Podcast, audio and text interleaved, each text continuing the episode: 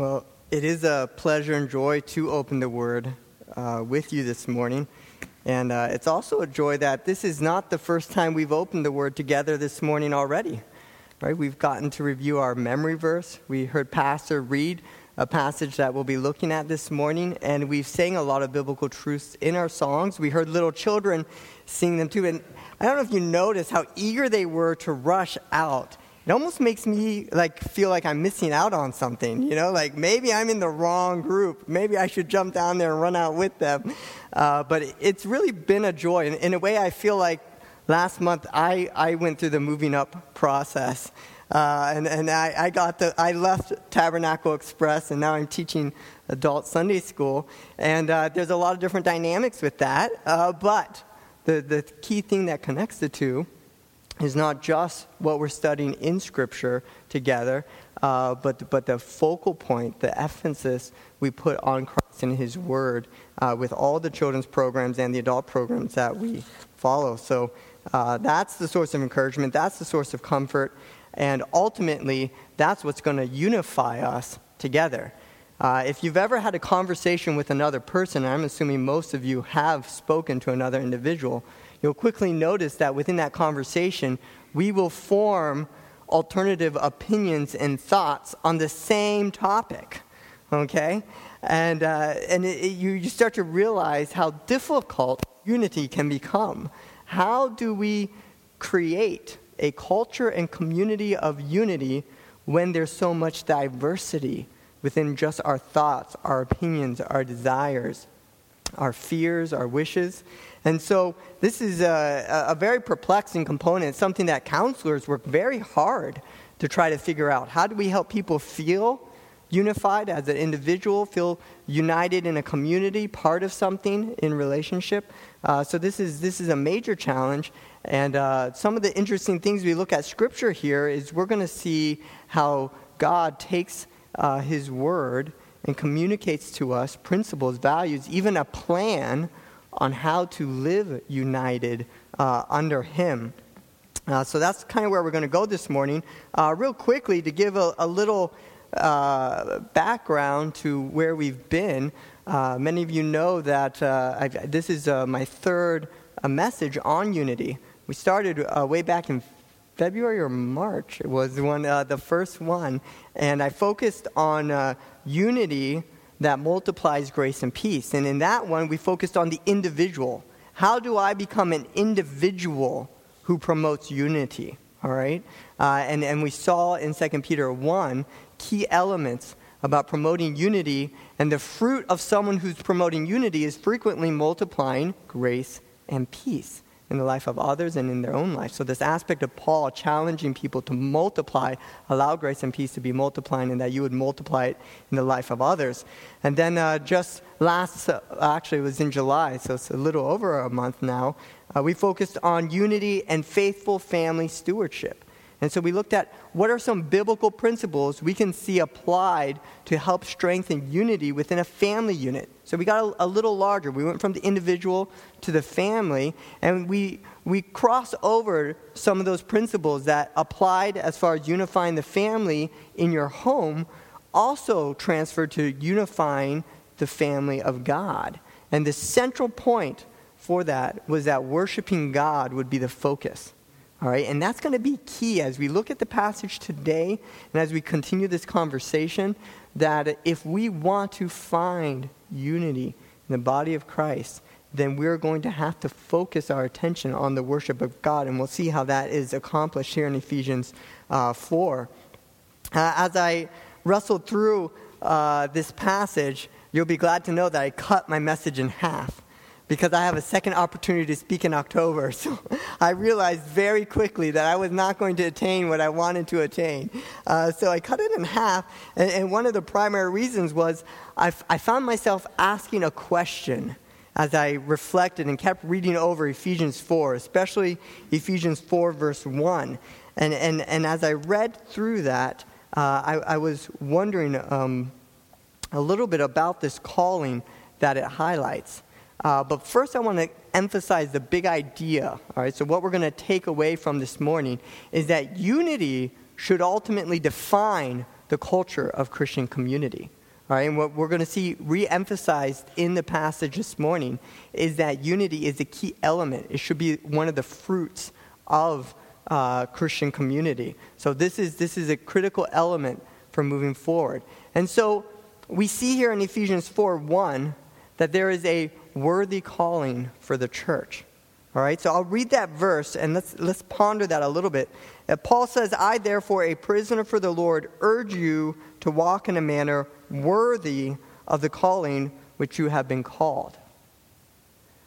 Two questions came to my mind. What are we called to?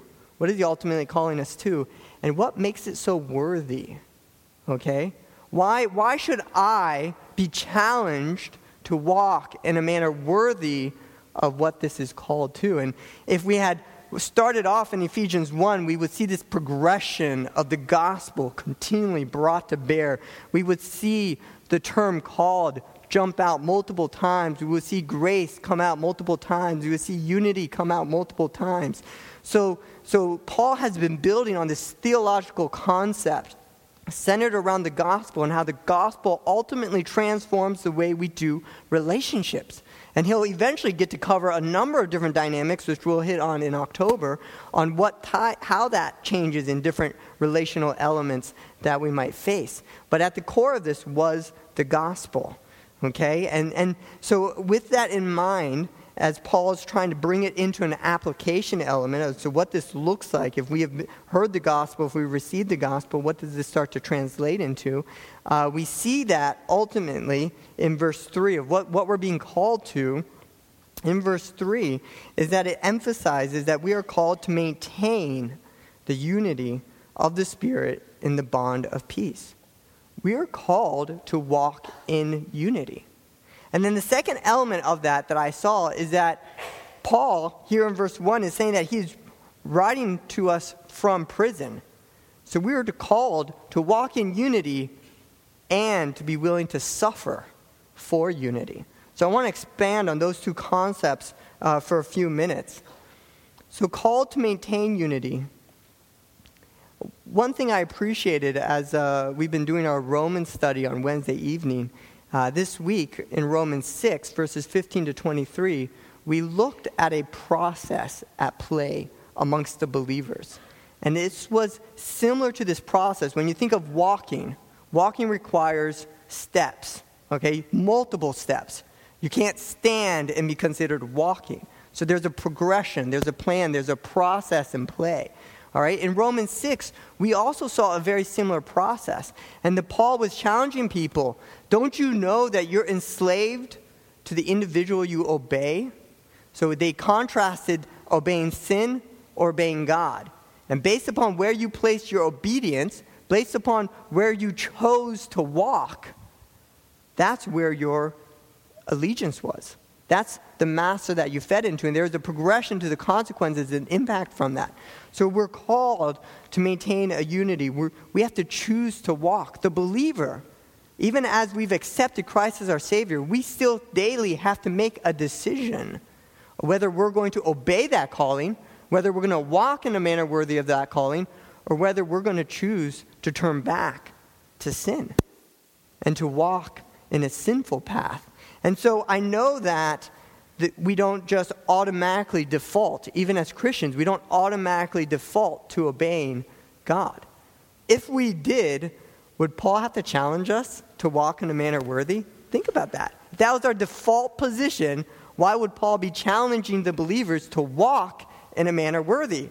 Okay? So there's this challenge here from Paul, which means that this is not an easy task, nor is it the autopilot format for a believer, but that this is a decision we have to continually practice and put into play uh, to follow through this process as we seek God uh, and choose to walk in a manner worthy. Uh, and I noticed another component. Not only do we see this pattern show up in Romans 6, but as I reflected on some of the other passages I shared in 2 Peter 1, we saw another element here where Paul or Peter this time was challenging the believers not to become ineffective. Once again, you have an apostle speaking to a Christian audience, warning them of the danger of becoming ineffective.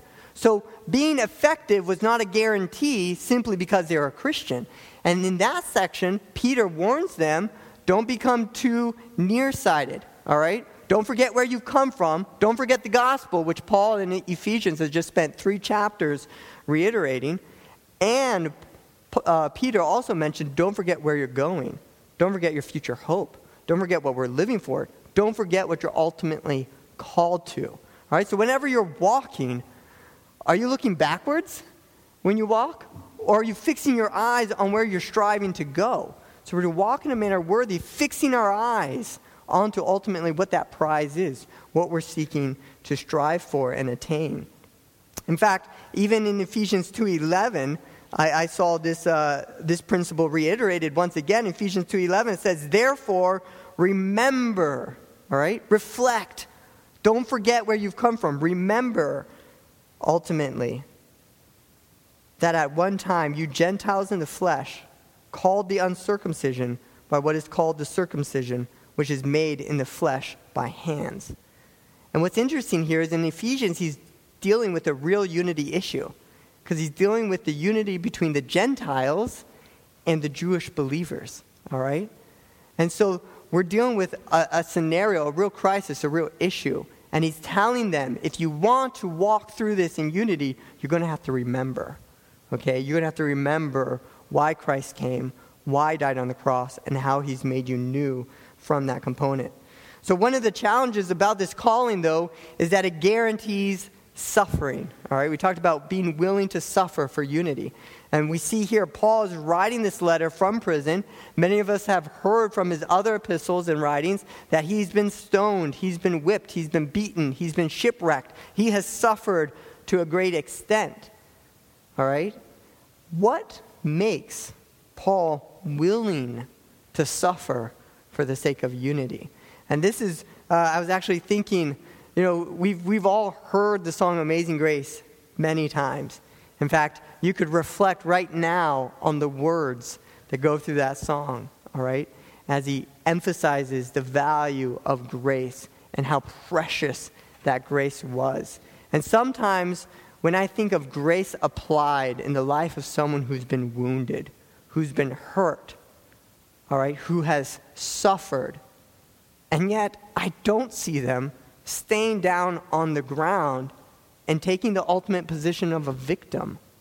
Because ultimately, what I see is that in their suffering, they don't let their circumstances ultimately define every element of who they are. What they allow to define them is the grace of God.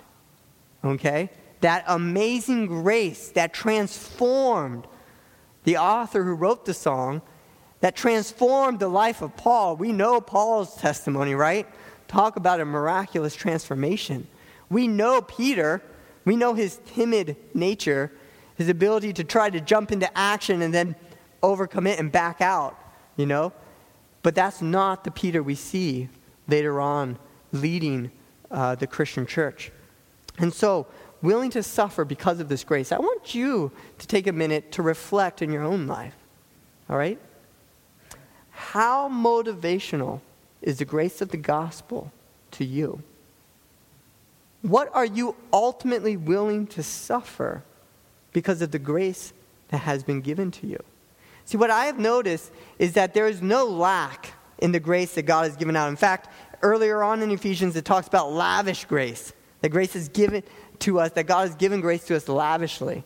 It talks about rich grace. There are so many metaphors to describe the type of grace that God has given to us in Ephesians here, okay? So there's nothing lacking in the grace that God has to offer all of us to the gospel. What is lacking is my true understanding and appreciation of that grace. All right? If I don't feel ultimately motivated by grace, then maybe I don't really know what kind of grace the gospel is really talking about that would drive a man like Paul to give up everything for the sake of Christ. You know, I have to reflect in my own life. It doesn't take very much to happen in my day or my week for me to start to, I'm just throwing in the towel, you know, like it's Monday, and if this is the way the rest of the week is going to be, I'm just going to check out, you know, because this is too hard. And that's just because I didn't get a good night's rest. And I get to sleep on a nice, you know, nice, nice mattress And I have three pillows, okay? So it's like I had all the potential for a good night's sleep. My son woke up. I didn't get stoned. I didn't get really persecuted. He just interrupted my sleep. And I'm, I already feel like I just can't handle life anymore, okay? or uh, little things like that, right? Something doesn't go the way we planned at work. You wake up, and, and, and, and maybe you wake up in a good mood, but then your spouse isn't in a good mood. And you're just, well, what's worth putting the effort forth to maintain the unity of the Spirit when my spouse won't even put forth the effort to keep unity for the first five minutes of the day? All right? Or the children start to fight. You know, you arrive home, you've been working hard, and you, and you get home, or the kids come back from school, and you're so excited to see one another. We're so excited that we're finally together as a family. And what happens? You step inside that door, the children enter your home, and there's fight, there's quarrels, and, and, and we lose it. It's so easy for us to lose sight of that grace that sustains the unity. Not because we feel like our circumstances are unified. See, and that's, that's the challenge here. The unity and the grace that God gives us is an internal peace that is completed in Christ alone, not based upon my circumstances. It's not dependent upon my spouse, it's not dependent upon my children, it's not dependent upon my pastor. He abandoned me this week, all right? I had to rely upon the grace of God to survive, you know? Uh, and, and that's, that's a key element here, okay? We all have been given the same measure of grace that the apostles received, that anyone's received, all right? Billy Graham received the same measure of grace that each and every single one of us have received. So, if you don't feel the rich motivation by the grace, I want to challenge you to better understand why did Paul feel it? Why was Paul so motivated by this grace? And how can I learn more about this rich grace that can also drive me forward, especially in the presence of suffering? Because while on earth, we know that we will face suffering. In fact, I found as I reflect over this concept of suffering and grace, I started seeing some parallels in scriptures. I saw that frequently, when striving for unity, we see that unity addresses our desires and our fears. All right? And I, I want to, this is a little bit more abstract from this passage, but I think we're going to see this big, bigger principle through Scripture. Uh, and, and, and, and that these come together uh, in a dynamic that builds onto this concept of unity. And when I have this understanding, I'm not so uh, tripped up when I'm facing suffering or trials and striving for unity. I'm trying to keep unity, and yet I'm experiencing suffering. And we sometimes wonder why is that? Why do these two things go together?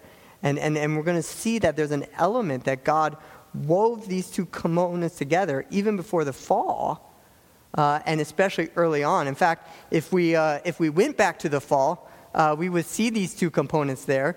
Uh, we would see our greatest desires for intimate fellowship present there. And we would also see in Genesis our greatest fear of separation from that intimate fellowship. All right, what do we see play out in Genesis 2? We see the creation of man and woman. We see God saying, Oh, man is there alone. It is not good for man to be alone. So he created woman, all right? He created community. Why did he do that? Well, because he's a God of community. He is a God of three persons in one. We are made in his image, therefore, we are to live united in community by design. But our, our need for that sense of community and unity isn't ultimately met in each other's relationship, our external relationships. It's ultimately met and satisfied in the unity we experience with God Himself, which we'll look at in a few minutes.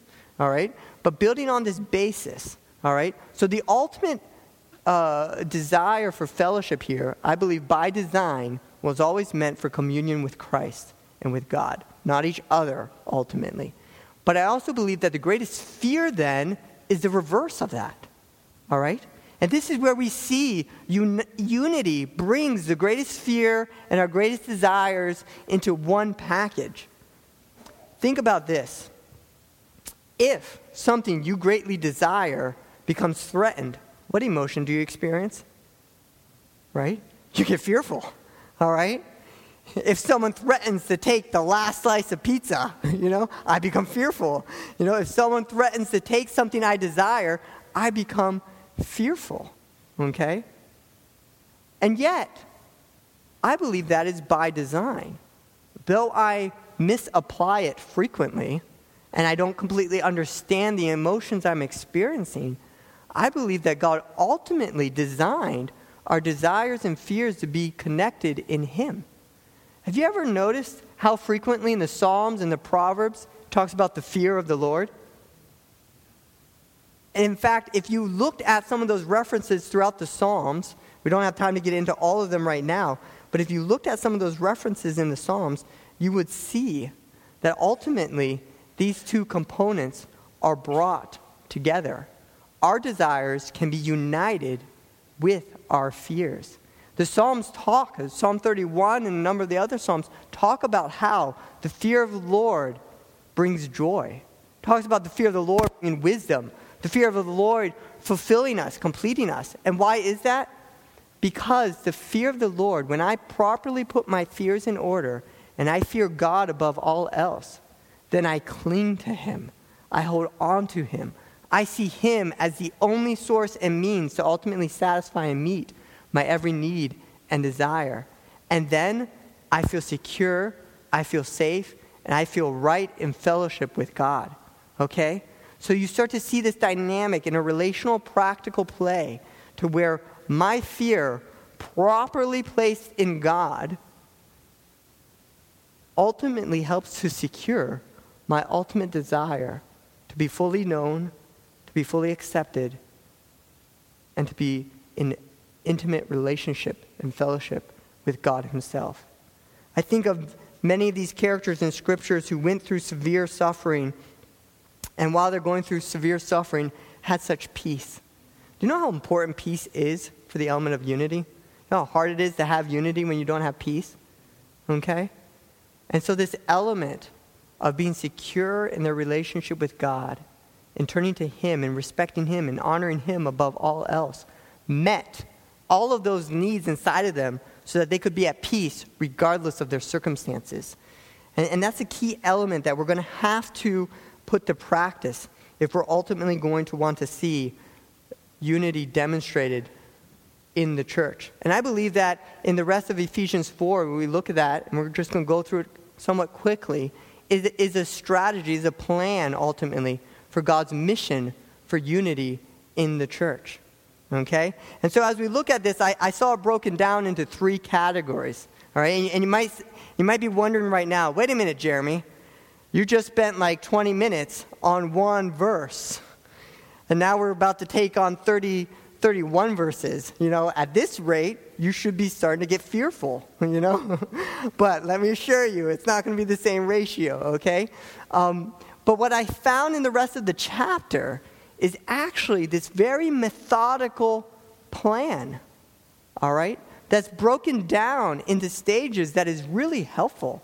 In fact, I've been trying to do what we call strategic planning with foundations over the past few months. And I've evaluated a lot of tools, a lot of Christian tools for how to set up your ministry, you know, to, to have a, a biblical strategic plan and mission and how to make everything you do to function through that. I'm thinking like I need to develop a strategic plan for my family, you know, and I need to have a mission, a mission purpose or mission statement for my family. I, I just saw the value of unifying things through this plan. And as I was reading through Ephesians 4, I saw, wow, Paul has structure similar to the number of those resources and programs I was viewing. And he went in an order that made sense to those resources that I looked at. In fact, I broke it down into these three categories. Ultimately, started off with values. We see in the first uh, six verses or so values that, that Paul outlines that drive ultimately unity. These are the parameters, all right? This is what determines what does unify and what does not unify. This is what we ought to pursue. This is what we are not to pursue. So he lays these, these general values first that are going to drive the rest of the plan. And then he heads into the strategy element. that builds towards unity in verses 7 through 16. And then finally, he concludes with a plan. So you have to have a strategy. Plan is the implementation phase. I like to jump straight to the plan. Most people just want, just tell me what to do. All right, what do we have to do? Rarely do we take time to really reflect and think about the values that we want to demonstrate through this. Up here, we have values demonstrated at the front of our church. These are values that should drive the decision making process in the church, values that we took from Scripture. And then you take those values and you develop a strategy. I want to read some of these values uh, and, and, and, read through some of the strategy with you uh, as, as we think about them. We heard them read earlier this morning. Picking up in verse 2, it says, With all humility and gentleness, with patience, bearing with one another in love.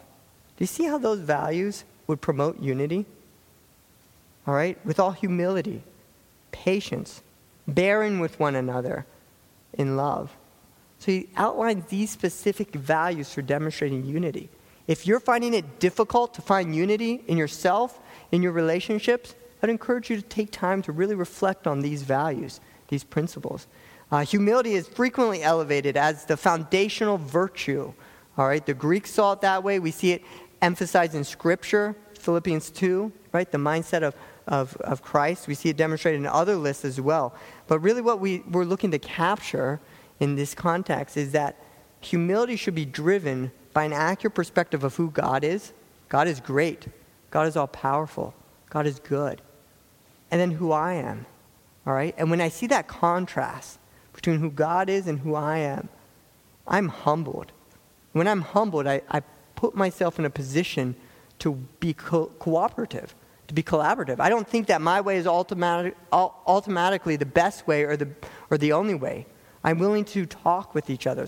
I'm willing to explore in Scripture and, and, and work with each other in this process. So, unity, that, that humility component, is a critical element for unity. And then, once you've laid that foundation, these other aspects of patience and long suffering, well, that's critical to making it through the process of maintaining unity in those principles and values. And ultimately, we see it saturated in love. And one of the key, key elements here when we're looking at the values that was really encouraging are those verses that, that pick up in, in, in verse 4, we see where there is one body and one spirit, just as you were called to the one hope that belongs to your call. One Lord, one faith, one baptism was given to each one of us according to the measure of Christ's gift. Think about that. The emphasis on one, all right? And it's bringing it back to the character of God. Not, not bringing it back to my skills and ability to maintain unity, it's not based upon my skills, it's based upon the character of God. That God is one, and when we're willing to put ourselves under Christ as our head, then He can also unify us together as one. And so he lays out these values. He is one. Here are values that support my unity and, and, and my church family. And then he goes on with his strategy. It really starts off in verse 7. And it says, But grace was given to each one of us according to the measure of Christ's gift. So we see grace come up once again. Grace is the motivating factor, grace is the empowering factor for us to walk in this manner that we are called. And, and the strategy here is that each one of us are going to be given gifts. All right? We're going to be given gifts in order to encourage and support the growth of unity in the body. And it goes on uh, through a number of these verses to highlight specific gifts. I'm not going to go into detail about the specific gifts, but understand that every single one of us do not have the same gift. All right? So each of us have a unique element to contribute uh, to the process that we have to consider uh, and, and, and, and uncover what God's role, what His gifting for us, and how we're to contribute to the unity uh, for the church. In verse 12, it picks up and it says that these gifts are used to equip the saints for the work of the ministry to build up the body of Christ. All right? So that strategy ultimately is seeking to build toward unity, to build the body towards unity. How am I using my gifts and abilities to build the body towards unity? And ultimately, what we'll look at more uh, next time is to build the body to unity through maturing them in Christ. uh, to mature manhood, to the measure of the stature of the fullness of Christ, so that we no longer be children tossed to and fro by the waves and carried about by every wind of doctrine, but by human cunningness or by craftiness and deceitful schemes. And it's this interesting strategy element that he throws in here in verse 15. Rather, speaking the truth in love, we are to grow up in every way into him who is the head, into Christ. All right, so it's bringing it together. One of the key elements is that we don't compromise on truth, but we never compromise on love either. I frequently say biblical truth always includes love, and biblical love always includes truth. You never compromise either of them. So he's saying this strategy does not compromise on truth or love. We saw that emphasizing the values, and you see this continual theme of, of, of the elements reoccurring. The values you see are woven into the strategy and, and, and ultimately implemented in the plan. And so as you progress, we see, and we didn't read through this passage uh, this morning, and this passage is really uh, the verses 17 and on. That's really going to be what we launch into the next time I speak with you. Is that the plan to accomplish this unity is ultimately wrapped up in our new life in Christ. And what we're going to see in these passages, uh, in verse 17 through 32, but also in other passages that we'll look at next time, is that what, what this process brings into place, the walking in the manner of worthy, uh, uh of the, to walk in a worthy manner of the calling, is that these steps, these processes include the sanctification of our bodies, eh, to, the pro, to building up into maturity uh, under Christ, unifying the body. And so I encourage you in preparation for the next time I share, or, or if you have time uh, to review through Ephesians, to, to read through these verses, and, and to come prepared next time in October to ultimately dive into this. And what we're going to look at is parallel passages that highlight these principles, this plan that we are to play. There's redundancy throughout Scripture that will highlight these plans that we are uh, to ultimately follow through and implement for unity. So, my challenge to you is will you accept your calling to join God's mission for unity in His church? Will you walk worthy, starting today, in this moment, and continually commit? It's not a one time decision. Minute by minute, continue to commit to maintain walking in a manner worthy of the calling, to maintain the aspect of practicing humility and patience and long suffering with each other to promote unity. In fact, it said eager to maintain unity, we saw earlier on, okay? Frequently, when I come into a conflict, I'm eager, but in the wrong way. I'm eager simply to, like, bring the peace, like, just make it happen. But the eager here is come into it eager to practice God's truth and to be patient with them in that process, not just to bring a quick resolution but to be willing to walk with people to the extent that's necessary to arrive at that point of unity. So, why don't we close our, our, um, our heads or close our eyes and bow our heads as we reflect upon this and, uh, and consider the rest of this week?